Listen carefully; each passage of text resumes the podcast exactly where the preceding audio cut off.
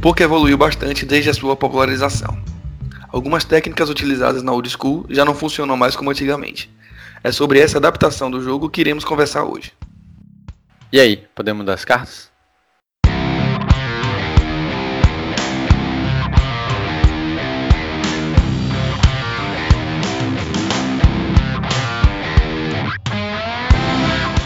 Fala galera, sou Murilo Barreto estou aqui com Rafael Pimenta. Fala Rafa. Fala Murilão, fala galera, e aí? Como é que estão? Demoramos, mas voltamos. Pra Estão aí, estamos aí, para variar um pouquinho, estamos aí de volta com o episódio 34. Falando um pouquinho da old school do poker. Acho que, no- É. acho que ainda não falamos disso nesse, no, no nossos mais de 30 episódios, né, Murilo? Não, não. A gente já comentou algumas coisas que a galera fazia antigamente, mas a gente Eu acho que mais nas entrevistas, focou. né? Nas entrevistas A gente a gente, já falou muito sobre isso. É, mas acho que a gente nunca chegou a focar sobre isso exatamente, né? A gente já falou, acho que no episódio de filmes, lembra? Acho É verdade. Tem uns filmes um das pouquinho. antigas e tal, e a gente comenta sobre algumas coisas que eram feitas, que foram feitas antigamente, mas acho que nunca, acho, acho que nunca focou nisso não. É, mas acho eu também que não foi com a abordagem que a gente vai dar hoje. Hoje a gente vai tentar levantar algumas, algumas questões técnicas que é, a galera utilizava antigamente. Eu, eu acho que a gente nem, nem sei se a gente falou sobre esse tema especificamente em algumas outras situações. Talvez com, com o Xenou, quando ele falou da, da galera como jogava antigamente e tal, e, e em outras entrevistas, talvez Vitão tenha comentado também alguma coisa. Até porque a gente entrevistou algumas pessoas que eram das antigas, né? Foi dessa época do old school do poker, né? Exatamente. Pra Skanka mesmo, acho que é do old school também. É do old poker brasileiro, né? Então, hoje vamos falar sobre algumas maneiras de jogar de antigamente, como é que essas, essa- essas técnicas de antigamente são aplicáveis ou não no jogo hoje em dia. Vamos fazer uma crítica com relação a essas técnicas de antigamente da, da old school aqui. E comparar, né, com como a galera se comporta hoje, que eu acho que é uma parada bem legal de esse tipo de comparação, né, de você ver que há 10 anos atrás como era e como é hoje, né? é, e como exato, foi se até porque o desenvolvendo esporte também, né? Se jogava de uma forma e que agora se joga de uma forma eh, muitas vezes completamente diferente.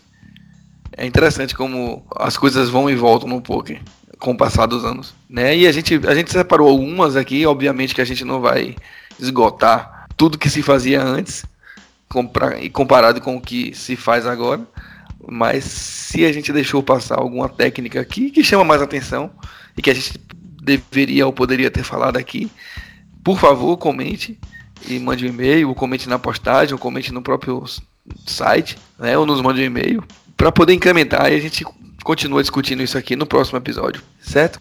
Só alguns recadinhos, como de praxe, rapidamente. Lembrando que temos nossa, nossa campanha de apoio do HIT, né? Se você quiser ser um apoiador, participar mais do- da montagem dos episódios, participar dos nossos grupos, a gente discute mão, é, enfim, a gente bate papo sobre as coisas do poker é, nos bastidores aqui e quiser ter outros benefícios, conheça a nossa campanha, vai no link desse episódio. Tem lá no nosso site também, se você acessar nosso site você vai ver o bannerzinho. A gente convida você a, a clicar e conhecer sem compromisso a nossa proposta. Cabe no bolso de qualquer pessoa, a partir de 5 reais você consegue ser apoiador do HIT. Essa pequena contribuição faz muita diferença pra gente, para poder ajudar a pagar os custos do, do HIT, entre outros projetos que a gente tem. A gente pretende disponibilizar free rolls com garantidos para os ouvintes e tudo mais. Enfim, conheça nossa proposta, clique no, no link da postagem. Tenho certeza que você vai gostar de ficar mais próximo do HIT Podcast e da gente de uma maneira geral. Inclusive, esse mês, é, a gente já falou sobre Marco Nakarato aqui, que foi o, é o escritor do, do livro Metapoker, que ele está lançando agora. E a gente vai disponibilizar para um dos nossos apoiadores, que é o Giovanni. Ele vai ganhar um exemplar. É, É, divulgando aqui em primeira mão, Giovanni ainda não sabe disso, deixamos para avisar ele no podcast. Né, conversamos com o Marco, o Marco está lançando seu novo livro, seu novo livro, o Metapoker, né, um livro muito interessante, eu já li, né, um livro que fala sobre é, a percepção da indústria do poker sobre o próprio jogo, como que eles, é como o jogo evoluiu mercadologicamente, entre outras coisas, entre, entre a questão de o tecnicismo do poker, ele fala muito do tecnicismo do poker, né, ele faz uma crítica a esse tecnicismo é uma leitura muito legal e, e vale muito a pena e a gente recomenda bastante que vocês é, adquiram um livro, né? Estamos aqui recomendando a vocês que adquiram um livro porque vale muito a pena e o exemplar que a gente tem que a gente tem disponível estaremos como conforme prometido no nosso plano de apoio oferecendo a Giovanni que é nosso apoiador então, o Giovanni certamente vai aceitar e vai ganhar aí um livro, tá certo? Antes da gente chamar o quadro de notícias com o William Souza, dois pequenos comentários aqui que a gente recebeu nas nossas postagens. O primeiro de Luiz Matos. Luiz é, fez um comentário com relação ao último episódio em que a gente fez um review de mãos, né? Ele disse que fez um elogio ao Murilo, disse que Murilo tem uma análise fantástica e oh. sacana, oh. né? E deu parabéns e disse que aprendeu bastante com, com as análises que a gente fez aqui. E a gente fica feliz, né? De saber que o episódio alcançou o objetivo, que era poder ajudar e abrir a mente de, de alguns dos ouvintes com relação a alguns spots ou algumas, algumas percepções que a gente discutiu aí com relação às mãos. E Murilão aí, pá, fantástico. obrigado, muito obrigado, Luiz. É legal ouvir isso também. Ouvir não, ler. É legal ouvir isso. ter esse feedback. Na verdade, é sempre bom ter o feedback da é, galera que. A gente, gente acaba tendo pouco feedback, a galera ouve muito e, e participa menos do que a gente gostaria. Então, por favor, participem mais. Seja para elogiar ou seja para fazer críticas falar construtivas. Mal. Pode falar mal, não tem problema também não. Não, não que a gente goste, mas tudo que participe. É, participem mais, certo? O outro comentário foi de Lucas, Lucas Landim. Ele comentou num artigo que a gente é, traduziu no HIT, que era sobre. O, o, o, título do nosso artigo é Devemos acabar com os microlimites. E aí ele, ele faz um comentário sobre o tema, ele fala que fazer isso é suicídio no curto prazo. Seria muito mais inteligente colocar o, o back em limites menores para tornar lucrativo para os regulares de microlimites verem o buy acima como algo realmente interessante. Aqui ele está fazendo referência a uma passagem do artigo em que a galera simplesmente não sobe de, de buy a galera fica presa no buy porque é lucrativo e aí vai minando a, a lucratividade dos, dos microlimites para os novatos e tal. Aí ele continua. Hoje não faz muito sentido tentar limites, limites caros, sendo que é possível ganhar igual em limites menores. É uma percepção, Lucas. A gente. É, não sei se, se é possível ganhar igual em limites menores. Assim, né? é possível. Possível Mas, é, tá ligado? Mas é não, acho que você nunca vai conseguir ganhar uma parada absurda, tá ligado? Tipo, você nunca vai ter um big hitzão, né? É, existe um teto. Limite. Existe um teto é. que você não vai conseguir ultrapassar. Por Mas, exemplo, fato, jogando até 22.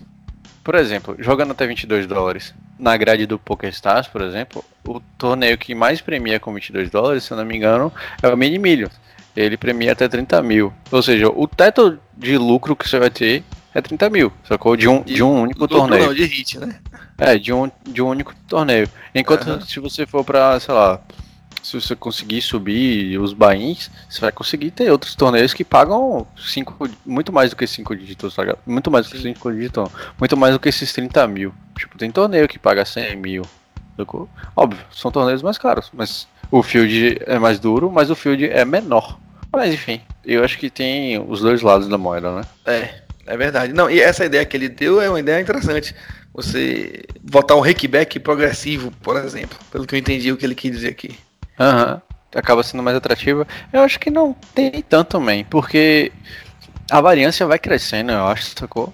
O field vai engrossando.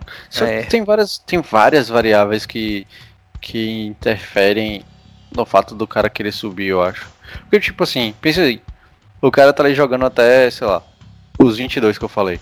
E aí ele tá tendo um lucro de, sei lá, uns 2 mil dólares por mês, um brasileiro. Sim. 2 mil dólares é dinheiro pra caralho hoje em dia. Por que, que o cara vai querer subir pra 50 dólares, sacou? Ou... Porque subir pra 30 dólares não vai afetar muito o bankroll dele. Se ele der um, sei lá, dois tiros por semana de 30 dólares, não vai mexer em nada, sacou? Sim. Mas se ele subir para 50 dólares, já, é, já tem muito torneio na grade. Ele vai cortar todos os pequenininhos que é, provavelmente é o que dá o volume e dá o lucro, mas ele pode enfrentar uma variância escrota demais e zerar o bankroll todo dele. Eu hoje não tenho essa sede assim, não, não teria essa sede de subir de limite, como eu tinha antigamente, uhum. tá E é justamente talvez, isso que o artigo talvez, fala. É, Mas, mas não, é, não é por conta de back ou, ou, ou a taxa ser maior. Nada disso, tá ligado? É simplesmente pelo fato de que o, a variância é maior, o, o field é mais grosso, tá ligado? É, tipo assim, acho que esses dois para mim são os mais. são as coisas que mais pesam. E eu acho que para você subir de limite de verdade assim nos torneios, você tem que estar tá destruindo o field que você tá jogando hoje. Tipo assim, então. Enfim. Mas acho que esse é um. A gente já conversou ah, sobre isso em alguns lugares, algumas é, vezes. Eu, eu, eu, ia fazer um comentário, eu fico com medo da gente se aprofundar muito no, na, na discussão, mas vamos lá. É. A galera de time acaba tendo um, um, um, trabalho melhor nesse sentido. Né, de perceber quando é o momento de subir. Ou não, né? Tem time também atolando o make-up da galera. É, eu, tenho um amigo que, eu tenho um amigo que subiram ele de limite e ele se fudeu muito, porque o time não acabou não acompanhando ele. E ele teve uma down escrota. Ah. E ele falou, cara, quer saber de uma coisa? Eu vou fazer minha parada aqui por conta própria, seja o que Deus fizer. Tipo assim, ele desceu o limite todo que ele podia, Sim. foi pro filme que ele tava acostumado a jogar e tá recuperando ferro. É. Mas se dependesse do time, ele tava e não é E não é tão, tão raro. É, do time. É exatamente, não é tão raro. Tem muito jogador que o time fala, ah, pode jogar até 109. Aí o cara joga até 109, não bate o field de 109 e toma um ferro monstruoso de 30 mil no, no mês, tá ligado? E é. não sabe o que tá acontecendo. Meu Deus, mas eu tô jogando o limite que o time manda e tô me fudendo. Uh, beleza, meu não, é analisou. Mas só, só pra fuder, não fugir do, do, da pergunta dele, a galera de time em geral é, mais, é melhor assessorada nesse sentido, né? No sentido de da galera ter uma estrutura por trás, né? Um background que lhe, lhe auxilie nesse move up e incentiva a galera a subir. Mas via de regra, muita gente lá fora, por exemplo, você vê, os caras são reg de micro e não saem por nada no mundo. E os caras estão lá anos e anos naquele mesmo limite, né? Então. Inclusive tem uns reg lock doidão lá que joga joga os, os medium stakes e continua jogando os micro limits, tá ligado? É. Eles sabem que o, o micro limits pelo menos vai, vai dar um. Vai uma amenizada, tá ligado? É. É, vai dar uma amenizada na parada. Não, não que vai pagar uma sessão, tá ligado? Tipo, sei lá, os caras têm 2k de, de sessão. De reta. não vamos ser vamos nessa. É. Então agora finalmente vamos para o quadro de notícias com o William Souza. When I met you in the summer, to my heartbeat sound, we fell in love. As the leaves turn brown. Vamos, galera do Hit Podcast, beleza? Quadro noticiário trazendo aí as notícias nacionais, internacionais, como sempre, aquilo que ficou de marcado aí, registrado no mercado. E claro, a gente tem que lembrar aqui, trazer esse registro tão importante que foi a WSOP Circuit Brasil, edição aí do Party Poker Live nesse ano no Rio de Janeiro, Copacabana Palace. Nossos jogadores aí registraram aí 10 anéis e a gente não poderia esquecer Jordan Piva, o campeão do evento 1 aí, o main event da série, Paulo Santos é campeão do evento 2, Pedro Torovic, esse nome é conhecido demais do field, puxou evento 3, Carol Dupré, essa é demais, hein? Datal, é aí, parabéns Carolzinha. Alisson Pereira, campeão do evento 5, Jean Vicente no evento 6, Felipe Brasil, campeão do evento 7, Frederico Sturzenegger, campeão do evento 8, Marco Aurélio Salsicha, campeão do High Roller, evento 9, e o Lucas Fluke, campeão do evento 10, parabéns aí, muito bom, e a Paripoca que já anunciou aí, em breve, um grande evento na chegada do no próximo ano. Vamos esperar galera, a galera tá ciente aí. E ciente também a gente fica agora do anúncio de Dog Poke, GG, Morrake, no, acabou. E Negriano talvez esteja lá dando falinha a ele, afirmando aí que não sente mais a vontade de jogar poker. Quem é que não sente vontade de jogar poker, né? E esse cara disse que infelizmente vai se juntar aí ao time aí de Fedor Rose, Vanessa Sebes, Del Bronze. Fedor Rose que disse que aposentou, mas tá aí jogando. É eventual, né? É Doug Poker, galera, americano, dono de três braceletes aí, cinco FTs, e incluindo aí das principais, 2017 aí no High Roller Fall and Drop, de 111.111 dólares. Evento aí de 3.7 milhões pela cravada. Ele agora vai seguir aí no seu canal como youtuber, né? Ele que lá fala tanto de poker quanto de criptomoedas, né? Bitcoin, etc. Parabéns aí, Doug Poker, pelo, pela história e sucesso na sua nova jornada. Sucesso que a gente deseja também ao BPL da rede Aconcagua, que agora se junta ao mercado lá do compartilhado Espanha, em breve também, quem sabe, França e Portugal. A galera já conhece mais ou menos, quem joga no PokerStars sabe. Tem o PokerStars normal, o site e o PokerStars Espanha, a galera pode jogar também lá. E a rede Aconcagua, que é a dona do Brasil Poker Live aqui, confirmou aí o pedido de licença para ingresso nesse mercado aí, mercado da Espanha. Com isso, Galera, em breve vai ter aí o BPL Espanha, essa permissão que foi repercussão nacional lá na Espanha muito comemorada. Afinal de contas é abrindo concorrência, né? Mais um site, um site grande, quem já joga no BPL, quem não tem sua conta no BPL aqui a gente não faz mechan, tá? Mas a gente indica também, galera. BPL, software legal, Field legal, Field dos sonhos, quem diria aí Rafa e Murilo. Eles agora que estão focando na Espanha, mas claro, entrando na Europa, já de imediato França e Portugal na mira. Parabéns e vamos BPL, vamos Fostera. Falar de BPL, falar de site bom é falar de Party Poker, bicampeão Party Poker, site aí eleito como AGR Operator Awards, é a premiação da indústria do jogo online e o Oscar do jogo online, né? A rede GVC Rhodes venceu na categoria de melhor operador de poker online e também a melhor operadora do ano. Lembrar, galera, que o Paripoker vem consolidando aí nos eventos online, ao vivo. Ao vivo a gente falou aqui do WSOP Circuit Brasil, que aconteceu no Rio. E esse ano que teve sua maior série, o Power Fest, foram mais de 69 milhões de dólares. Ano passado eles também já haviam vencido o prêmio, né, quebrando aí o PokerStars e o Unibet, superando. Na ocasião, houve aquela mudança né, gigante, né? Ouviu a comunidade, mudou o software, mudou a estrutura de rakeback, mudou toda a grade de torneios. É uma estrutura toda quebradinha, os blinds bem diferenciados, software, jogabilidade bem diferente. Sem dizer que tem lá no time, né? Fedor Rose, Santrick, João Simão, Urbanovic, Jason Kuhn, uma galera de elite nata, eventos aí gigantescos agora rolando o Paripoker Caribe também. Então mais uma vez aí o Paripoker parabéns aí, despontando e a gente vai atrás dessa notícia também para trazer para vocês aquelas notícias que são de dar com os olhos, nem né? encher os olhos de água, né? É uma edição do Rota 22, aí a galera conhece, torneiozinho do PS lá, evento online do grind da galera dedicado e um field de 4.368 entradas. O nome do cara é João Paulo Trindade, senhores. Ele cravou esse evento e superou nada mais nada menos que Bruno Kawauchi no HU. Galera que não conhece a história de João Paulo Trindade vai se surpreender mais ainda com duas situações. A primeira delas que ele ganhou a vaga no evento Hot 22 através de um satélite de 2,85. E a segunda é que ele é portador de esclerose lateral amiotrófica, galera.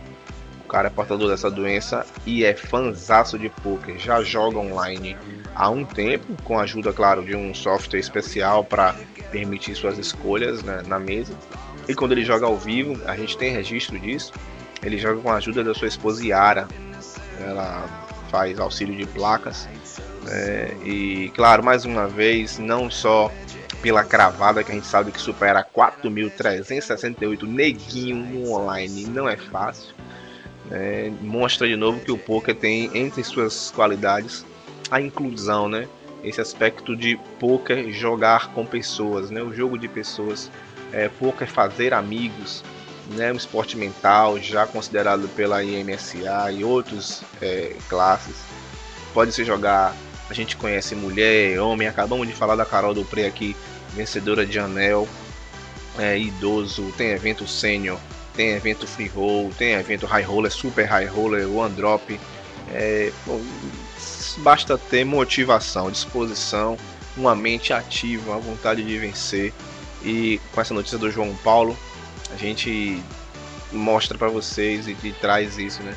Essa dedicação que a gente quer, essa dedicação que a gente pensa né, do jogador de poker. Você que é amador, você que é profissional, você tem que trazer isso dentro de você. E é isso que faz a diferença. E a gente está aqui também para fazer a diferença. Um abraço, galera. A gente se vê nas mesas e vamos!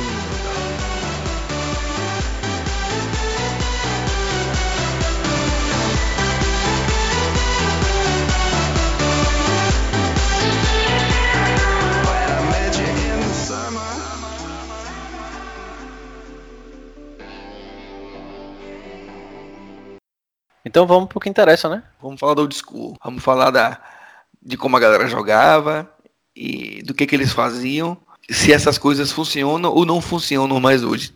Né? Separamos, fizemos uma lista com algumas, algumas formas de jogar alguns esportes e vamos debater um pouquinho deles aqui. É, a gente conversando nas próprias entrevistas já tinha a gente já tinha sinalizado para a gente que esse era um tema que, que talvez a gente devesse abordar aqui. Nem sempre a título de curiosidade. Muitas vezes tem gente jogando ainda como se jogava antigamente. O que é que funciona e o que é que não funciona mais. Né? Tem muita coisa que não funciona mais. E a gente vai tentar levantar alguma dessas coisas aqui. Começamos pelo qual aí, Murilo? A gente vai falar um pouco agora sobre CBET, a galera antigamente se betava 100% das vezes. Era quase que uma regra, né? Se, se você abrir o pré-flop, você tem que se betar. Independente de posição, se você tá em de board, de é, quantidade de pessoas. Você tinha a obrigação de se betar. Na verdade, era assim, se você acertou alguma coisa, se você tinha algum valor, você tinha que se betar, sacou? A, a parada era assim. Isso tá ligado à questão do check raise, sacou? Antigamente também. Que tinha uma parada que era antiético você dar check raise. É, no, como check raise é um, é, um, é um dos itens que a gente abordou, não vamos abordar isso agora. Vamos deixar isso mais pra frente, a gente tá aqui na lista. não, vamos, não, vamos falar do check raise, não. Então, pois é, tipo... tem muita gente do, da, da, da velha guarda que ganhou muito dinheiro com bet bet. É, exatamente. Bet Acho a Karen, a Karen mesmo fala bastante sobre isso. Que antigamente ele ganhava, fazia, fazia rios de dinheiro fazendo isso. Abria, você betava, todo mundo foldava, puxa a ficha, acabou. Sacou? Era assim, simples. É, é, antigamente a galera não, não, tinha, não tinha. Ninguém defendia. Ninguém estudava porra nenhuma, ninguém sabia frequência de porra nenhuma. Probabilidade, essa galera nem. Antigamente a galera não, não manjava disso. E tipo, quando a gente fala antigamente, não é muito tempo atrás, não. É coisa de 10, 15 anos atrás. Mano. 15 anos é muito tempo, né? Sei lá, 10 anos é, atrás. Mas eu digo, 10, 15 é nesse período, muito. assim, tá ligado? Eu falei, né? É, era assim, acertou, você dá o sebet. Muitas das coisas que, que não funcionam antigamente, que não funcionam hoje, que funcionavam antigamente, é em função do da galera simplesmente não saber o que tá fazendo. Né? Não hoje saber o que tá acontecendo, não. né? é, hoje em dia não, hoje em dia tem material para tudo quanto é lado. Então, no passado, quem descobriu que você só acertava o board um terço das vezes, começou a ganhar dinheiro pra caralho. Porque sabia que todo mundo errava o board dois terços das vezes. CBetar praticamente 100% era lucrativo demais. Hoje em dia, se você CBetar 100%, você tá fudido. Porque é. em, em uma órbita, a galera já tá. Em duas órbitas, a galera já tá sacando que você tá CBetando tudo. Uhum. Tipo, eu, eu lembro de ter visto um estudo sobre CBet fora de posição no flop, tipo, ser 0%. Sim. 0%? Eu já vi um estudo sobre isso. Uau. Você CBT 0% fora Sim, de posição. É mesmo? É. Porra, nunca vi isso não. E tipo, e, e outra coisa, pote múltiplos, tá ligado? Múltiplos jogadores. Sim. Você também diminui a frequência do CBET hoje em Sim, dia, sacou? O Blaze. Então, é, exato. Tipo, é, é porque é muito mais difícil de acertar, de, tipo, de você acertar e de eles terem Ninguém tem acertado também. É, é, mais difícil de ninguém acertar nada. Então, claro, tem, tem as, os motivos para você se betar ou não, né? A diferença hoje é, é, gritante, sacou? Tipo assim, tem umas paradas de. Você vai se betar em posição 70% das vezes. Foda-se, tá ligado? Sim. Sim. Ainda tem, ainda, ainda é uma frequência muito alta hoje em dia, no flop, né? Não, ainda mas é uma, uma frequência, frequência próxima do, do ideal, talvez. É, mas, mas tipo, aí, são 30% mas aí, a menos, meu irmão. Mas é isso, isso você tá falando em posição, sacou? Sim. Fora de posição, beleza que eu vi esse estudo de 0% e tal. Mas talvez você tenha uns 40%. Ou seja, quando você vai juntar tudo, você vai ter 50%, sacou? Sim. Alguma coisa assim, alguma coisa perto disso. Ou seja, a gente saiu de 100% de CBET, que era com ou sem posição, tá ligado? Era foda-se o mundo, eu vou ser betar. Sim. E pra 50% overall, sacou? É. Então, pô, é uma, é uma É, mudança. caiu pela eu, metade. eu acho que é 10 uma anos. mudança drástica, sacou? É, Eu crer. acho que seria uma mudança drástica sair de 100 para 70, imagine para 50. Apesar de que, em alguns limites, tipo assim, como a gente estava falando dos microlimites no mais cedo ali, talvez você betar 100% ainda funcione. É meio, Mas meio certamente é complicado. muito menos EV do que reduzir essa frequência. Né? Não, é- e, é- do, hoje e do que antigamente também. É. Comparado, é, comparado com antigamente, talvez seja mais EV, sacou? Você se betar 100%. Nos micro, micro, microzinho, tá ligado? Talvez seja mais EV. Beleza. Mas nunca vai ser tão EV quanto há 10 anos atrás. Sim, é verdade. Quando ninguém sabia o que era um float, por exemplo. Ninguém Exato. sabia que era um bet versus c-bet, tá ligado? Enfim, tem, tem várias outras coisas que a galera não Quando ninguém imaginava. conhecia qual board acerta, qual range. E É, vou check dizer que o povo molhado. blefando sem ter acertado por nenhuma, porque sabe que tá fora do range. Tem aquela parada de que, tipo, antigamente o blefe não era pelas cartas, tá ligado? Era pelo jogador. Tinha essa parada também, né? Que era tipo, hum, aquele cara não acertou nada porque eu tô vendo na cara dele. É. Tipo assim, Não que isso não aconteça mais. Não, mas hoje em dia não é, não é muito por isso. Por exemplo, Eu conheço um É, Eu todos lembro, de um, assim. eu lembro de um vídeo de Negriano que ele, ele analisa a mão inteira, assim, tá ligado? Hum. E aí ele chega pro cara. Esse, acho que esse vídeo é até famoso. Ele chega pro cara e fala assim: Você tem par de ases. Tipo Ah, esse assim, vídeo é de foder demais, pô. não foi porque ele olhou na cara do cara e fez: Não, você tá Aham. com cara de que tem par de ases. Não, é porque ele fez a análise da mão. Ele, ele analisou o pré-flop até o, até o turn, se eu não me engano. Ou até o river, sei lá que porra foi. Esse vídeo eu não me canso de ver esse vídeo. Esse vídeo de foder. só encaixa essa mão, tá ligado? E quando você para pra analisar, realmente faz sentido, tá ligado? Aham. Ou seja, o cara não feio com essa mentalidade de analisar o Na jogador. verdade, no caso de. na- no caso tipo, de. só olhou pra cara do cara e fez: Não, você só tá monstrão aí. Não Não, foi, na tá ligado? verdade, na verdade, no caso, nesse caso específico que você falou de Negreano, é, se não me falha a memória, é, é uma situação em que realmente ele pega um padrão de jogo do cara, e aí no turn o cara dá um check, ou no, no flop ele dá um check, e aí ele fala assim, por que, que você checou com o Padiais? É, exato, é, é, foi isso mesmo. Né? Mas, é- aí mas é que, cara tipo, olha, foi uma, foi uma ação que, beleza, ele pode ter um histórico do jogador e tal, que ajuda ele a fazer isso. Mas não é pelo pela cara que o jogador faz, sabe? Não, não é uma sim, expressão não, não, cara não, não, não. É um, Não é Theo puramente. É. Exato, não, não é só o Theo. Não, tem o Theo da jogada, né? Que foi tipo, se eu não me engano, foi um, trible, um tribet pré-flop ne- e Negriano fletou. E aí ele foi ser bet flop e check turn. e se não me aí- engano, o Negriano sai dando um- uma bomba no Rio. Não, acho que no River ele dá check fold, o cara beta, aí quando, quando, quando, quando ele termina a falinha dele lá, o cara olha pra cara dele e fala assim, você é doente. E aí mostra a porra do Padiais É. na beta. Enfim, mas é, é isso, sacou? A gente acabou saindo um pouco na questão do CBET 100%, É, mas é, hoje em dia, CBET 100% ou não funciona, ou funciona muito menos do que funcionava lá atrás. É. Exato. Hoje em dia você tem que ter os ranges de CBET muito mais definidos e os boards muito mais definidos também para poder aplicar a CBET com mais eficiência. Senão, Mas é aquela coisa, se você consegue explora. entender. Se você consegue entender o que é um board seco, um board molhado e frequência das paradas, no microlimites, range open microlimit raise por posição e de call. funciona. É. Tipo assim, por exemplo, se você. Eu acho que funciona 100% CBET num board seco, no microlimit. Eu, eu tô falando só microlimites aqui, tá? Sim, sim, sim. Tipo, se 100% CBET num board seco funciona ainda. No board molhado, não. Nunca, tá ligado? Sim, verdade. Tem um, tem um pedaço aí da história ainda.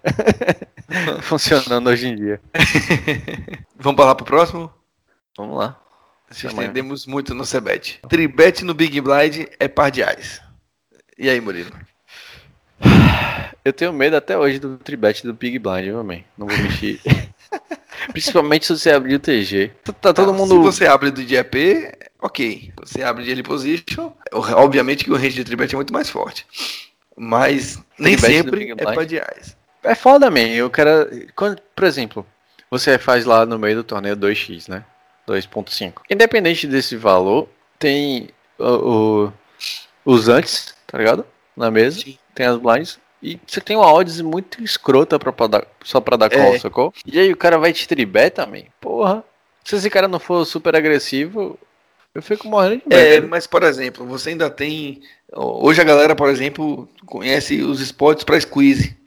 Então, muitas vezes o cara tem ah. um spot ideal para dar uma squeezada do Big Blind lá e, e, vai ser muito mais EV do que fletar, sacou? Ah, sim, mas eu tô falando em situações um, não, eu tô. Um, tá não, eu sei. Mas eu tô. Eu tô, na verdade, colocando spots aqui que antigamente simplesmente não existiam. O cara antigamente ele não tinha um par de ais. O, o próximo disso, ele não ia tribetar do, do Big Blind. Ele não queria saber se era um squeeze, era mais EV ou menos EV. Ele simplesmente não tribetava. É, acho que nem a galera nem imaginava o que seria um squeeze, né? Não, é tipo assim, pô, aquele cara pagou, vou só pagar também, né? Hoje em dia a galera. Hoje em dia, se, se eu abro, você paga, o cara do terceiro, o terceiro a falar já fica com a vontade, a mão coçando já pra poder. é, pode crer. Esquisar. Eu fico, eu vejo dois caras, um pagando, um aumentando e um dando no call, já fico na vontade da porra. Eu olho logo minha mão e faço, o S3 e 4 off aqui. Dá vontade de, de squeezar esses malucos. Tô afim. É... É, dinheiro, é porque assim, hoje, hoje você olha e, faz, e pensa, pô, esse call aí é dinheiro morto, sacou? Hum. Se passou do, do Open, passa do, do outro, né? Antigamente não tinha esse raciocínio, eu acho. Então, a questão do tribet do Aizais aí, antigamente, como a galera não tinha esse raciocínio, antigamente era muito mais forte, né? É, tinha muito menos spots de tribet com do Big Blind por bluff, digamos assim. Hoje em dia tem mais. Então, antigamente, tribete do Big é. era Isais mesmo. E a gente fala Isais, mas, tipo, não quer dizer que era só e somente só Isais, né? Tipo, é, Rei, Madama. É, Rei, Isais e Madama. Essas é. mãos de... Grupo 1, né? Desmonstrão lá. É, vamos pro terceiro ponto que a gente separou aqui. Antigamente, em qualquer fase do torneio, raise padrão de 3x. Confere, é. Murilo. Cara, é, é 3 ou 4 vezes, hein? É, Antigamente ainda rolava de 4x. É. É, antigamente ainda rolava uns 4x e a galera seguia padrão até acabar o torneio. Não tinha essa de ajustar a quantidade de blind, porque o blind subiu e, e realmente já tá caro pra caralho o blind. A prova é aquele, é, é, aquele livro, o livro de Gus Hansen, Todas as Mãos Reveladas. Ele, ele pega todas as mãos que ele jogou no, no torneio lá e posta todas as mãos do início ao fim né? Como foi jogado, raciocínio e tudo mais. 3x do início ao fim, pai. Da primeira página à última página era 3x. Você podia abrir na página aleatória lá, você ia ver ele dando open race de 3x, sacou? É. E hoje em dia já não é mais assim, né? Já, já se sabe que você tá jogando dinheiro fora se você estiver dando 3x em, em qualquer open race do início ao fim do torneio. Tem gente que nem no início do torneio faz mais 3x, mesmo. É, assim, eu acho, no início do torneio, eu ainda acho justo é, da 3x, a galera tá meio deep e tal, e todo mundo pagador pra caralho. É, é não, eu não, acho... eu entendo. Mas o que eu tô falando é que tem gente que nem no início do torneio faz 3x. Mas assim, apesar de que eu acho que, como você falou, tem tanto pagador que, que não é 3x que você faz, você faz tipo 5x, tá ligado?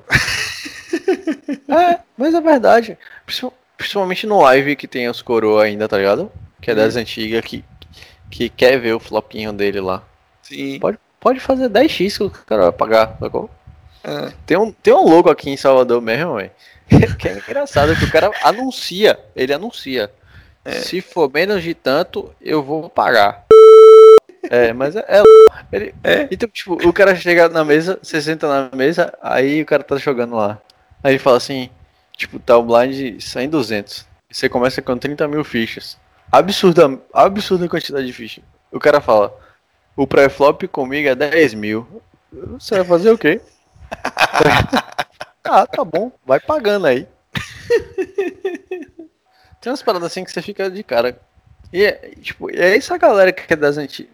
Se bem que esse cara nem é tão das antigas assim, viu? É porque a gente tá falando da média do field. A gente não tá falando das exceções, né? A gente sabe que esse fila da esse sacaninha aí é uma exceção. Mas ah, claro. a média do é field é antigamente. É, a média do field antigamente fazia 3x em todo e qualquer open race. E hoje em dia a média do field não faz mais 3x, né? Em todo e qualquer momento do torneio. Já no middle game ali o negócio já tá baixando, 2.5, 2.3 e late, late game já é 2x, porque é obrigado, senão fazia menos. é, senão aumentava 1.5. É. E era suficiente, acredite, era suficiente. É. Hoje em dia já se sabe que o efeito de você fazer 2.5, 2.3 ou 2x em determinado momento do torneio é exatamente o mesmo de fazer 3x. Então não tem por que você colocar mais fichas no pote desnecessariamente.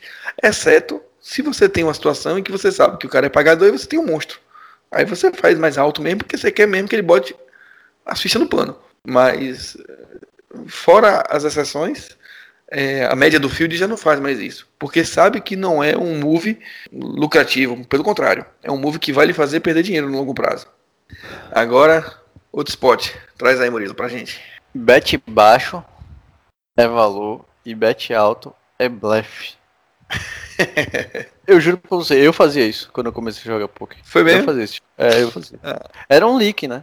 Na época, é, porque já não existia isso. Quando eu comecei a jogar, quando eu comecei a estudar poker, na real, eu comecei a estudar lendo livro. Porque quando eu comecei, não tinha tanta informação ainda, é. tá ligado? Eu lembro do Poker Strategy, Sim. que era, era a informação que eu tinha online. Eu nunca acessei o fórum Two Plus Two, não sei porquê, mas eu nunca acessei ele. Apesar de eu entender inglês, mas tipo, sei lá. O Mais EV também nunca me atraiu. Ah, mas, não, mas eu só estudei, eu só estudei, eu estudei um bocado. Eu só estudei. Ah, o Pokédica veio depois, eu acho, mano. Que eu já estudava assim, já manjava um pouco mais. Enfim, era esse e o livro verde do Poker, tá ligado? Sim. Só que em nenhum lugar eles falavam sobre questão de bet por valor, bet por blefe e tal. Era mais questão de, tipo, porcentagem de bet, sabe? Explicar Sim. um pouco mais sobre board seco, board, board molhado. Mas ele nunca especificava. Você não precisa betar 70% do pot pra blefar, tá ligado? E Sim. eu fazia esse tipo de coisa. Uhum. Era tipo uns bets sem. sem que Quero expulsar, vou betar alto. É, é, quero coletar, vou betar baixo pro cara pagar. Exato, exato. Mas isso foi logo no início, quando eu tava estudando. É. Mas enfim. É. é. e aí, um amigo meu falou, mano, você tá fazendo isso aqui, você tá perdendo dinheiro. faço não. aí, opa. Aí, beleza, né? Aí foi mais é, tranquilo. Antigamente isso era mais verdadeiro.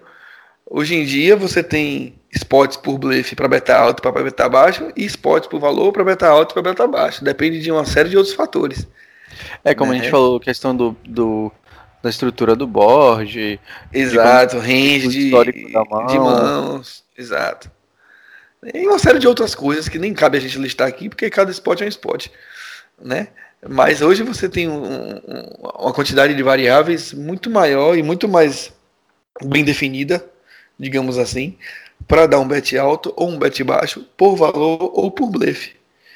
Uhum. E antigamente não tinha muito isso, né? Betou é. baixo tem cara de valor, betou alto tem cara Exatamente, de blefe. Exatamente, é, não tinha muito. Tipo, o cara queria blefar, pancada. porra. É.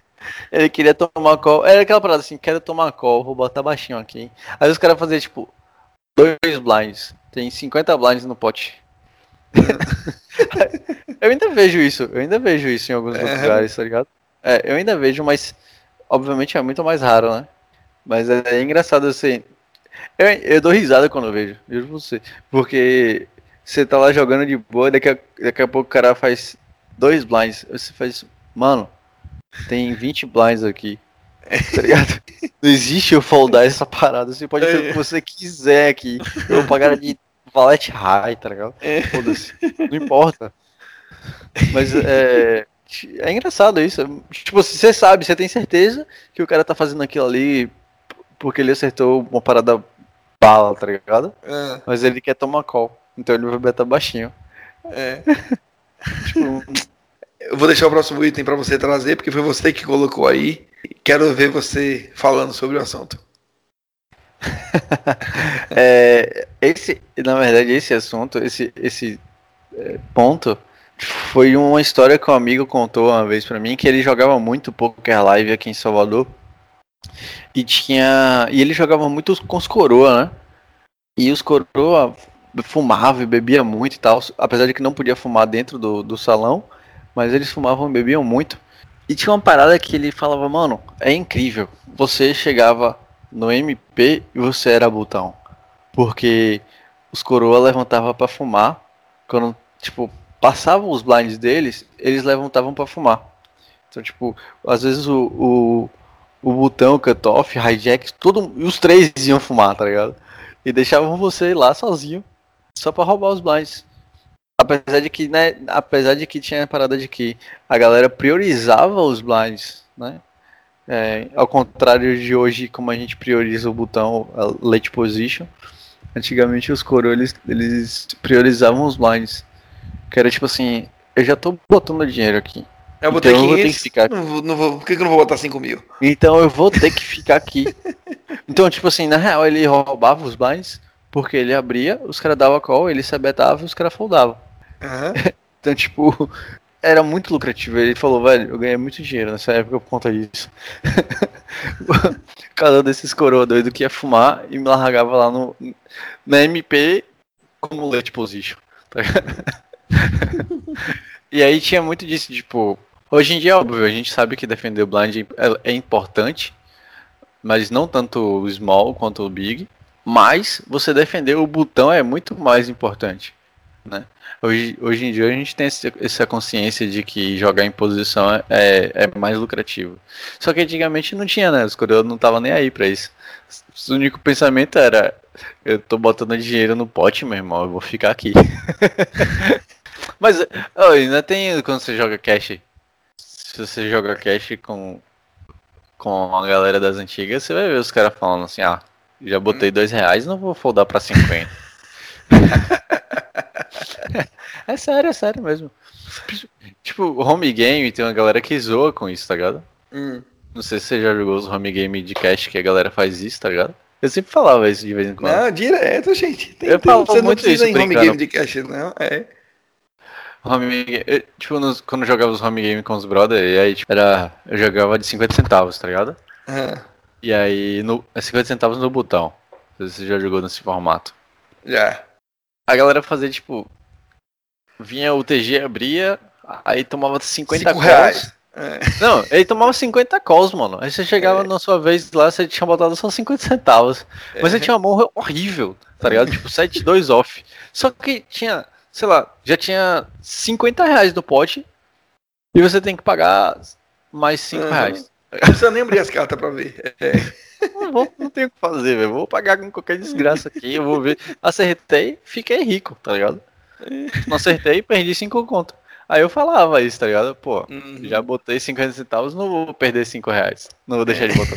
Só que, independente de odds, tá ligado? A galera não tinha questão, não tinha esse conhecimento de odds e tal. Eles só pensavam nesse formato de tipo, já botei dinheiro, tenho que continuar na mão. Foda-se. Não tenho que botar all-in, tô indo.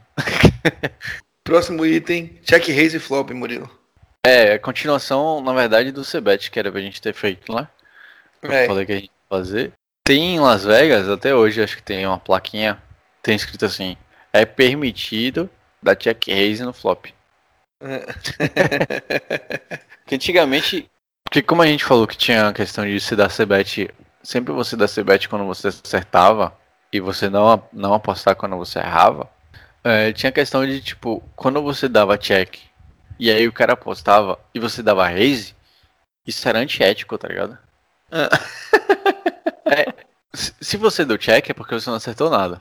Uhum. E aí o cara betou é porque ele tem alguma coisa. E aí você aposta, pô, mano, por que, que você fez isso, tá ligado? Tá me tirando? Tá me tirando? É. Porra, você tá de sacanagem comigo, mano? Era meio que uma regrinha, tá ligado? Sei lá, é, não sei o que passava na cabeça da galera. Porque tem o blefe do poker, né? Mas como não existia essa parada do. Sabe? Tipo, você dá check depois da raise. Aí tinha, tinha essa porra. Os caras faziam isso. Não, mas assim, eles faziam mais por valor do que por blefe. Sacou? Hoje em dia ainda até, até rola muito você ver check raise por valor. É, mais por valor do que por blefe. Quase, quase zero blefe. Mas antigamente era zero blefe, só que só que na sacanagem, digamos assim, é, tá ligado? Mais ou menos, viu? Tipo... Meu negócio eu tô tentando equilibrar cada vez mais. é, não, você tem que equilibrar. É. Mas o que eu digo é que antigamente o check raise era valorzão, né? Era só, era só valor, eu acho. Acho que não tinha blefe nessa parada. Só que era, era sacanagem que eles falavam, porque era antiético que eles falavam, porque se você você beta sempre que você tem valor. E aí você deu check com valor, porra, tá errado, né? é, é, meio confuso, porque não consegue entrar. Eu não consigo botar isso na minha cabeça, sacou? Porque tem que ter blefe, né? Mas é uma parada muito, muito, muito das antigas. É, hoje em dia a gente já tem. A gente, na verdade, não vou dizer desde o iníciozinho, mas desde há muito tempo a gente já internalizou que não existe jogar sempre o mesmo esporte do mesmo jeito. É, né? exato. Então a gente sabe que tem que ter o check race por valor, tem que ter o race por blefe. Né? O CBET você não pode ser betar só com valor, não pode ser betar só com blefe. É. Antigamente não tinha isso. Né? Antigamente não tem porra de equilíbrio de rede, não. Tanto que a galera se betava 100% das vezes. E tanto que não podia dar check raise. né? É. Por fim, separamos aqui uma última situação, que é Forbet sempre era dama-dama mais e Ice Rei. Não é não, Murilo? É, Quem é que forbetava falando antigamente? Tribet já era... Já era é, topão. Já, era topo. Forbet, então... É. Maria. O cara só tava entupido de, de mão boa. É, old school, deu Forbet, sai de baixo. Aí em contrapartida eu vejo um vídeo, não é, nem é tão recente assim, acho que tem uns 3, 4 anos. Se eu não me engano, foi de Dario Minieri jogando. Um italiano, não sei se você conhece ele. Não. Acho que, se eu não me engano, também foi no W. no. No Series, tá ligado? O cara dá um 7 bet all-in, tá ligado? Com ah. completamente lixo. Ele não, tinha um rei. Gente... Rei 5 off, uma parada assim, tá ligado? A gente já, eu já postei no artigo, no artigo nosso, um Six Bet Light de Bruno Foster na WSOP. Sim. Aí, tá Sacou? Não, mas eu digo, tipo, há uns. É porque foi. Tem quanto tempo esse de Bruno? Ai, caralho, sei lá, quatro anos ou cinco. Ah, então tá suave, então esquece isso. É. não, mas é porque. É porque esse foi o que eu lembrei, tá ligado? Que eu lembro que eu vi assim, o cara, tipo, mano, os comentaristas o que, que tá acontecendo aqui? Qual foi o ano que ele foi November 9? Não faço a menor ideia, meu. eu acho que foi, eu acho que foi exatamente naquele torneio. Uma parada brutal, assim, os caras narrando em êxtase. Todo mundo e... for betando e five betando light, tá ligado? E ele foi no six bet light e o cara largou lá, sei lá, ele com dama 8, dama 6 e o cara com Ice 5. Sacou? é, todo mundo ladrão. E ele passou a mão na bunda do cara. Não lembro não. Mas esse vídeo, mano, acho que foi aí, Meniere, velho. Eu não lembro não, enfim.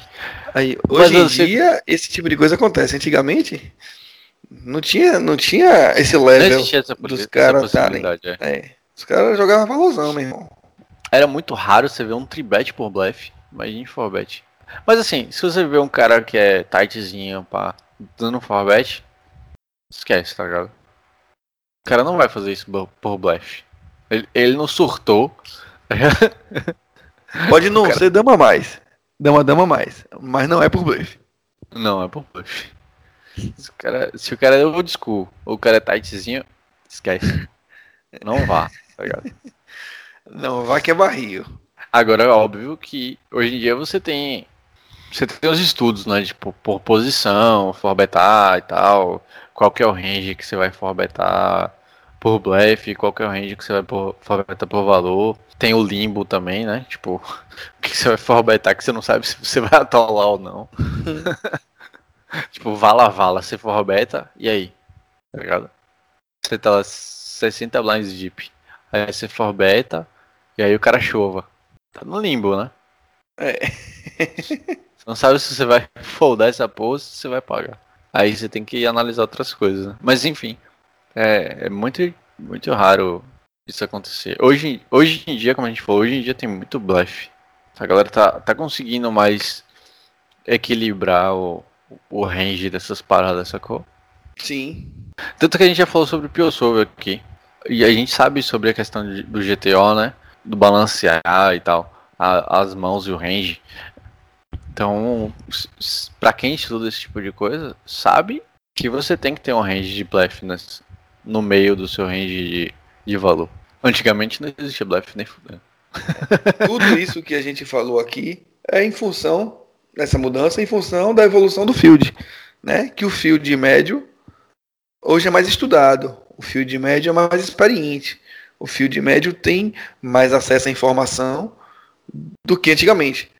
Né? Antigamente era tudo muito empírico, né? Tudo muito na base da realmente da, da experiência, da vivência da galera jogando e tal. Então, não tinha matemática pesada como tem hoje, não tinha as ferramentas que tem hoje, não tinha os vídeos e, e o material que tem hoje para equilibrar o range e coisas do tipo. Né? Então... Outras coisas, outra coisa, por exemplo, que eu lembro era Peçanho falando sobre jogar com 10 blinds, tá ligado? Que antigamente a galera com 10 blinds já tava surtando, né? Era. Porra, puta que pariu, eu tenho 10 blinds aqui no torneio. Tenho que ir all in, tá ligado? E aí ele começou a jogar os City Goals e ele che chegava em 10 blinds e tava. Desenvolveu a estratégia short stack ele... dele, né? É, tô suave aqui, joga com 10 blinds como se tivesse 20, tá ligado? Daqui a tipo pouco assim... eu dobro. É, não, porque você tá no, no City Goal, mas isso era mais pro City Goal que ele acabou levando pro torneio e tal, adaptou um pouco. Antigamente, você chegava em 15 blinds, a galera já tava surtando, tá ligado? Já tava, meu Deus, eu tô com 15 blinds, eu vou perder o torneio. E aí vem um cara e fez, mano, por que, que eu tenho que surtar com 10 blinds? Tá todo mundo com 10 blinds, tá ligado? Uhum. Tem um cara ali com 15 só. Eu vou surtar por quê? Vou jogar minha parada aqui de boa. Eu acho que foi ele, eu não sei, não sei exatamente se foi ele que acabou mudando um pouco essa, essa questão do pensamento da galera. E acabou que trouxe esse, esse movimento de você jogar, chegar com 10, 8 blinds e ainda tá de boa jogando. Eu acho isso bacana. Aí, aí você vai e hoje em dia já deu uma meio que uma virada que aí com 10 blinds você já tá com a mão de chove, tá ligado? Você já tá pensando mais em chovar do que abrir. O poker ele, ele, é, ele é bem cíclico também, né? É. Ele vai e volta nas mesmas estratégias em determinados esportes. E é muito interessante é, esse porque, assim, movimento. Assim, porque, por exemplo, você tá com 10 blinds no torneio. Beleza, dá pra você abrir algumas mãos. Tipo, rei dama. Sacou? Dá pra você dar um 2x ali. Porque é uma mão que flopa legal, é uma mão que você vai ter um pós-flop bacana.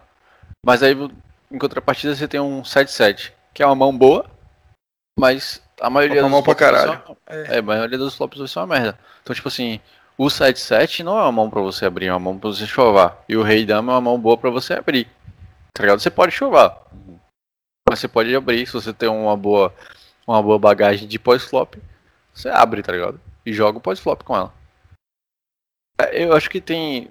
Hoje em dia tem mais um pouco da balança, né? Do GTO e tal. Desse tipo de coisa também. Que, tipo, acaba agregando ao fato do. De você conseguir jogar melhor os stacks, né? Ao invés de chegar com 15 blinds como antigamente e ficar despirocadão querendo chovar. Já fugimos feita a porra do Forbet, mas tudo bem. Não, mas o Forbet já tinha acabado pra mim. É.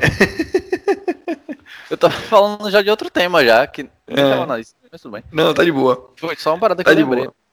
É, não, foi bom, foi bom pra, pra completar Eu o... acho que tem outras coisas ainda que, que mudaram. Só que bastante coisa mudou no Poké, eu acho.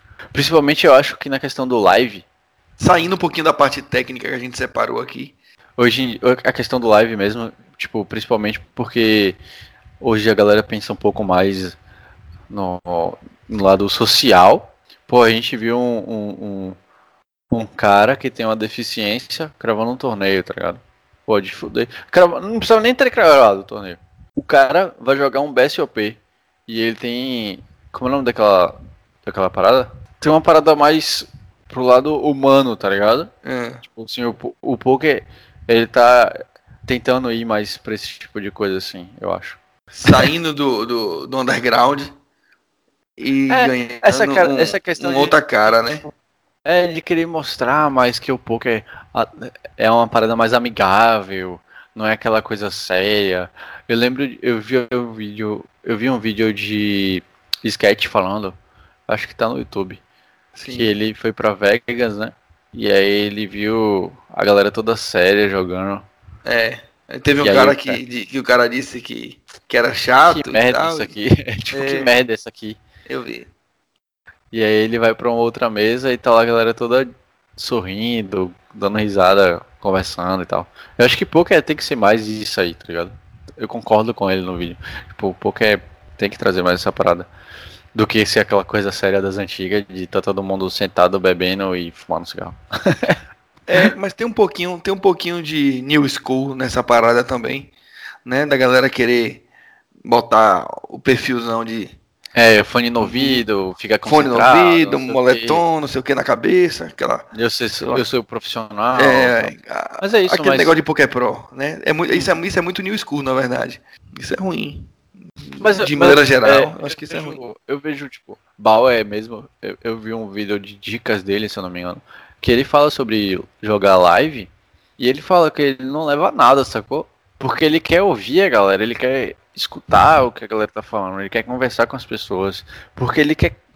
Porque esse é o lado da parte profissional técnica dele, sacou? Que tipo assim, eu quero saber o que aquele cara tá pensando sobre sim, essa mão. Porque sim, eu vou entender um pouco mais qual é a linha de raciocínio dele para o Negreano. jogo. Negreano conversa muito para tirar informação da galera. Pois é. Não, mas não é nem questão de, de você ficar né? conversando né? para tirar informação. É tipo, é você ouvir o cara falar. Por mais que o cara fale besteira, sacou? Mas você tá ouvindo o cara falar. E aí você entende como é a linha de raciocínio dele daquela mão. Que o cara fala assim, às vezes, ah, eu acho que você tem essa mão aqui por tal, tal, tal motivo. Você, porra, o cara pensa dessa forma? Legal. Sim. Então eu consigo, sabe, criar um, uma, uma estrutura de jogo por conta disso. E aí, essa questão do New School acabou meio que comprometendo isso. É verdade. É, é, é o outro lado do que a gente estava falando. Acho que evoluiu.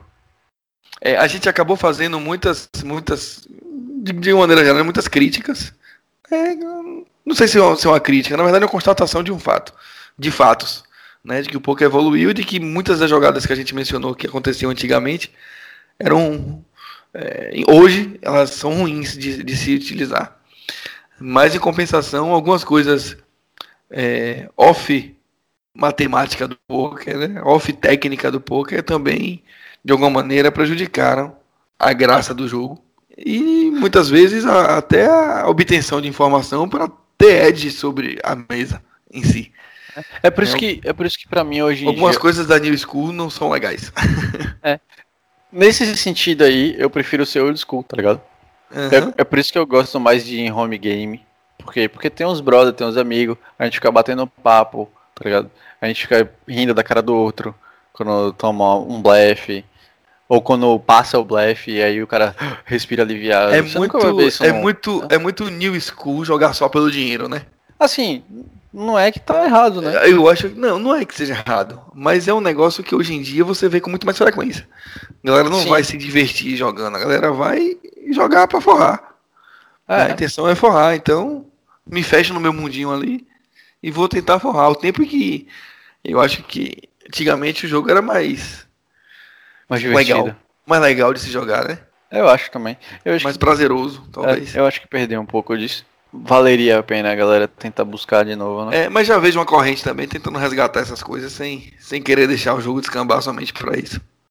Enfim, galera, esses foram os itens sobre a old school que a gente separou para conversar aqui. Se teve alguma coisa importante que a gente deixou passar, por gentileza, nos informe para a gente jogar nos comentários do episódio 35 aqui, que vai ser um episódio especial, um episódio diferente, um episódio em que a gente vai ter completado três anos de hit.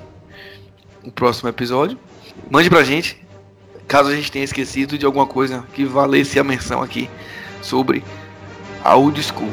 Vamos passar agora para as nossas dicas, Murilo. Vamos lá.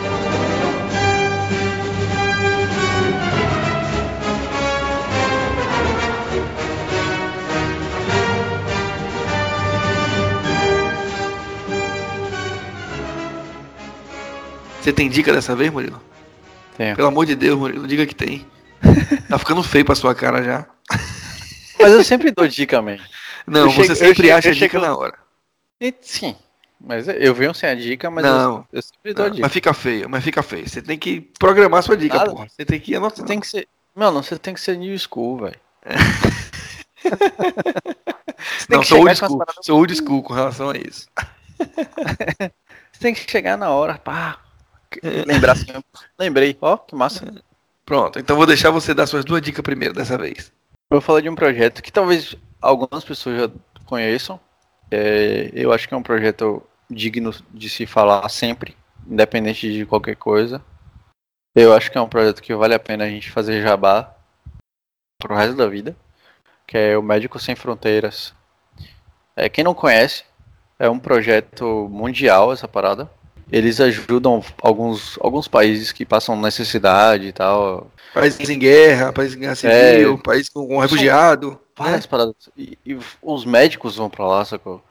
Passar por esses, esses lugares escrotos, assim, tá ligado? Viver nesses lugares escrotos. Passar meses, anos cuidando dessas pessoas, tá ligado? Atendendo essas pessoas. E, tipo assim, você pode fazer contribuição. Não é nada absurdo, sacou? Tipo, você pode dar um tiro de contribuição, assim, tipo, fazer um, uma contribuição só, ou pode assinar contribuição mensal. Todo mês você recebe informação do que está acontecendo com o seu dinheiro. O que eu acho mais bacana é isso. É, eu, eu contribuo com essa, essa parada tem um tempão já. Todo, toda semana eles mandam uma mensagem dizendo, ó, oh, tá acontecendo isso aqui em tal lugar, é, a gente tá com tantos médicos não sei aonde, a gente já conseguiu tratar não sei quantas pessoas. Tipo, eles sempre dão os feedbacks. Show de bola. Sempre dão os feedbacks. Todo ano eles mandam um calendário, tá ligado? Com fotos dos lugares que eles foram. É um projeto pica, mano. Eu acho talvez, que... talvez a melhor dica que a gente já tenha dado aqui. É, eu acho que é um, tipo assim, é o que eu falei, eu acho que é um projeto que poderia estar sendo divulgado à torta e à direita. É. Porque vale muito a pena. E aí quando a galera fala assim, ah, mas você está contribuindo com um projeto que não é brasileiro, sacou? Que não é. Tipo, ela não tá ajudando o seu próprio país. Mano, tá ajudando o mundo, tá ligado? Porque esse é um projeto mundial. Se você está ajudando a, a, combater a fome na África, tá ligado? De alguma forma, seja com 10 reais, seja com 20 reais, o que vocês conseguem fazer, sacou? Com sua renda, pô, você está ajudando o mundo de alguma forma. Médicos Sem Fronteiras é uma parada de fuder. Eu, eu lembro de ter visto isso na televisão. Acho que tem uns 3 anos, sei lá, uma parada assim. Tem muito tempo. Acho que ainda passa na, na, em canais fechados, ainda passa. É, em canal fechado. Eu vi no canal é, fechado pra, pra quando, eu, quando eu assistia a televisão ainda. de, de, vez em quando, mas via. É. Desde então, eu sempre.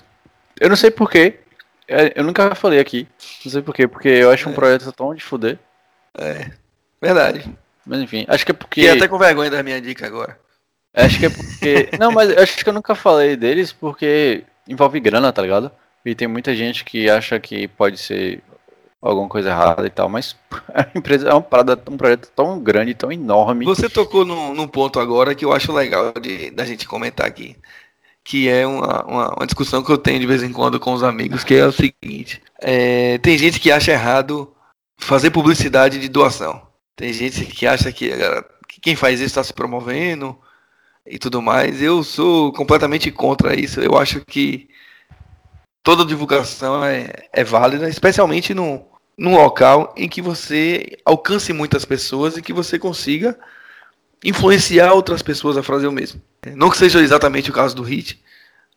Não sei se a gente tem a, pretensão de encontrar, de alcançar tanta gente assim, mas a gente alcança uma quantidade razoável de pessoas. Não, eu acho que eu acho que num projeto tipo esse, mano, se a gente alcançar, sei lá, três pessoas, e é, cada, se conseguir convencer uma pessoa a fazer isso, já, reais, já é válido demais. Não, já, fiquei, é, já fiquei felizão de ter conseguido contribuir dessa forma. Pode tá crer, pode crer.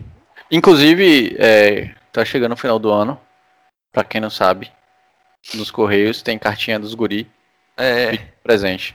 Então, Verdade. é uma outra forma de... Pega uma cartinha para comprar um presente. Vai lá pegar né? uma cartinha. Vai lá pegar uma cartinha.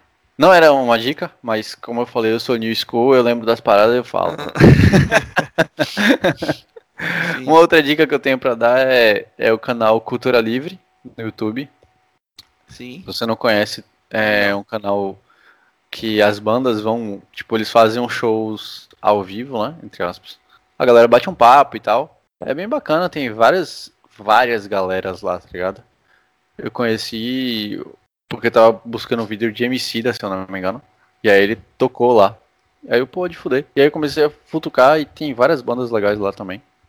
Aí a galera que curte um som bacana dá um saque. Tem outras coisas eu acho no canal também. Eu nunca olhei desse outro ponto ou não. É, eu tô ter. meio cansado das coisas que eu tô ouvindo, que eu, que eu, que eu tenho ouvido e tenho procurado coisas novas ultimamente, inclusive. Mas tenho procurado assim, quando eu jogo, que eu tô no, no Spotify, eu acabo deixando aquela paradinha lá, né? Que você descobre coisas novas. Sim. Sim, isso aqui. Aí eu tenho feito muito por lá, mas é legal essa dica que você deu. Canal Cultura Livre. É bem bacana. Tem sete temporadas. Não sei exatamente o que são as temporadas não, mas. mas vale a pena. Vale a pena, man. Tem Nossa. umas bandinhas legais lá. Vou para as minhas dicas coisas, agora. São coisas de 50 minutinhos de som. De Vou para as minhas dicas. Tenho. Eu sou old school. Tenho anotado aqui cinco dicas. Desde vários tempos anotando. A primeira dica é a seguinte. É um podcast e eu acho que até já, já dei uma dica desse podcast na, na, no episódio 33, que é o Resumo Cast. Ele faz resumos de livros para empreendedores. E o episódio 7 da segunda temporada é um livro chamado Como Falar em Público e Encantar Pessoas. É um livro que dá muita dica sobre falar em público. Então, quem tem essa necessidade no seu trabalho ou na própria vida que precise por algum motivo falar em público, é, ou então quem quer desenvolver essa habilidade, quem precisa desenvolver essa habilidade, é uma dica que eu dou, vale muito a pena. Ouçam lá, resumo cast, temporada 2, episódio 7. Como falar em público e encantar pessoas. A segunda e a terceira dica são duas, dois episódios do mesmo seriado na Netflix, que lá atrás eu também já sugeri aqui, que é o episódio o, o seriado Na Rota do Dinheiro Sujo. O episódio 4, ele fala sobre a produção, um roubo de xarope de bordo no Canadá. Aquela plantinha do, da bandeira do Canadá, Murilo. Eles fazem essa parada dessa plantinha.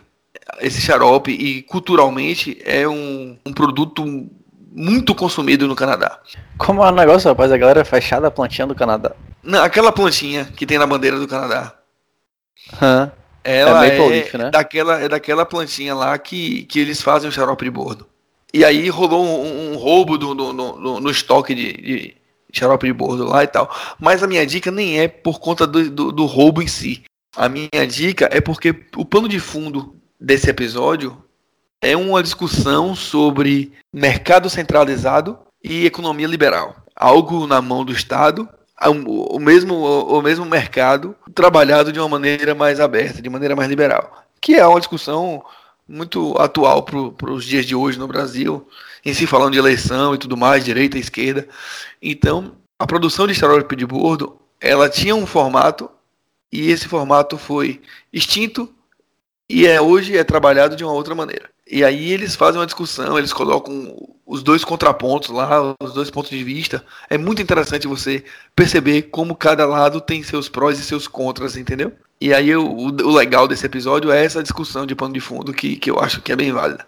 O outro episódio do Na Rota do Dinheiro Sujo é exatamente o episódio seguinte, episódio 5. É um episódio que mostra como o, o banco HSBC ele facilitou a lavagem de dinheiro nos Estados Unidos do tráfico de drogas né? especialmente o, o, os traficantes da, do México, que precisavam lavar o dinheiro do tráfico. E aí eles, eles, mostram, eles mostram como o HSBC foi conivente, né? como, como eles, eles facilitaram para que esse tipo de coisa acontecesse. É, é outro episódio que eu indico. A quarta dica que eu tenho para dar é, na verdade, o Projeto Humanos, do Anticast, que é feito por Ivan Mizanzuki e a equipe dele do Anticast. É um podcast que ele é baseado baseado. Ele tem a influência do talvez o maior podcast dos Estados Unidos, que foi o Serial, que deu um boom nos, nos podcasts lá, e ele fala sobre casos criminais. E, e Vamos Azul que lançou é, recentemente, está no segundo episódio, parece que vão ter mais de 20 episódios, sobre uma investigação policial que aconteceu na década de 90 sobre o caso Evandro, o assassinato de uma criança, de um menino. E é um negócio muito interessante. Já antecipo que o primeiro episódio é pesado, o crime é muito pesado, o crime é muito escroto. E ele vai mostrando cada detalhe daquele crime e daquela investigação, como as coisas vão e voltam na investigação. É muito interessante e eu recomendo muito que a galera ouça o caso Evandro, segunda temporada do Projeto Humano. Minha última dica, é, na verdade não é uma dica, um agradecimento à BEPOD, que na verdade eles estão na Associação Brasileira de Podcasters, que é composta hoje, foi resgatada por Luciano Pires, do Café Brasil, e por Léo Lopes, da Radiofobia e, do, e de outros podcasts. Eles resgataram a associação e recentemente fizeram uma pod pesquisa com ouvintes e produtores de podcast, junto com a CBN, com o apoio da CBN também. E eles conseguiram mais, no, no, na pesquisa deles, eles conseguiram mais de 20 mil é, respostas na pesquisa, o que é um número impressionante. Ficou uma pesquisa muito completa e que, inicialmente, imagino, sem nenhum tipo de interesse, é uma pesquisa que foi divulgada ao público e que vai ajudar a quem eles nem conhecem. Todo mundo que quer investir em podcast pode direcionar seus esforços com base na pesquisa que eles fizeram. Né? Ele dá um panorama muito legal da, do perfil do, do ouvinte de podcast no Brasil e do perfil de produtores. Inclusive, a pesquisa anterior e essa também, elas serviram de base para a montagem do nosso Media Kit aqui do nosso podcast e tenho certeza que de muitos outros. Então eu faço aqui um agradecimento à, à BPOD, na, na figura de Léo Lopes e de Luciano Pires, por terem feito esse trabalho, um trabalho que deve ter dado um trabalho da porra fazer e teve com seus custos, certamente. E é algo que vai ajudar toda a comunidade de, de podcasters, no, toda a podosfera, como eles gostam de chamar. Um vale o agradecimento do Hit a eles também. Feio da porra, né, velho? Pelo podosfera. trabalho. É. é, mas é como a galera chama. Podia ser podesfera. É, é podosfera. Podcast, podesfera. Podosfera Enfim. parece alguma coisa do pé. É, é verdade. Porra. Enfim, vamos nos caminhando aqui para o final. Mais uma vez informando nossos canais de contato. Nós estamos no Facebook, Twitter, YouTube, Instagram, no nosso site. Em todos os locais nós somos Hit Podcast. Exceto no Instagram, nós somos Hit Underline Podcast. Se quiser entrar em contato com a gente por e-mail, somos Rafael, arroba hitpodcast, Murilo, arroba hitpodcast, William, com dois L's, arroba hitpodcast.com.br. Temos artigos em nosso site, dê uma passadinha lá para poder dar uma conferida. Se quiser receber nosso episódios em primeira mão. Cadastre seus e-mails lá na nossa lista. Nosso site está lá, disponível para vocês cadastrarem. A melhor ajuda que vocês podem dar ao HIT, caso vocês não queiram ser um apoiador, não, não possam ser um apoiadores, é compartilhar nossos episódios. Então, gostou muito de algum episódio nosso? Compartilhe, que você vai ajudar a popularizar nosso podcast, tá certo? Mande lá nas redes sociais, mande no WhatsApp, pra galera ouvir. Quem usa iTunes, por favor, cinco estrelinhas lá pra gente, para ajudar o iTunes a ranquear o nosso podcast. Quem está ouvindo através do YouTube ou do site, saiba que existem aplicativos de podcast e é a melhor maneira de ouvir. Se tiver dificuldade aí, entre em contato com a gente que a gente orienta. Né? Você instala no celular e ele baixa automaticamente. E lembrando a galera que comente também, né? Sim, Critique, fale mal, fale bem, mas comente. A gente fale... sente falta da, é... da interação com vocês. Então, por favor, comentem, entrem em contato conosco para participar mais diretamente dos nossos episódios. É, é quase uma necessidade básica, né? É. a gente tem um feedback. É importante pra gente ter um feedback do que, é. do que vocês estão achando, da expectativa de vocês em relação aos, aos episódios. Eu não gosto de falar só com o Murilo, não. O Murilo é chato pra caralho, então quero falar com vocês também. Por favor.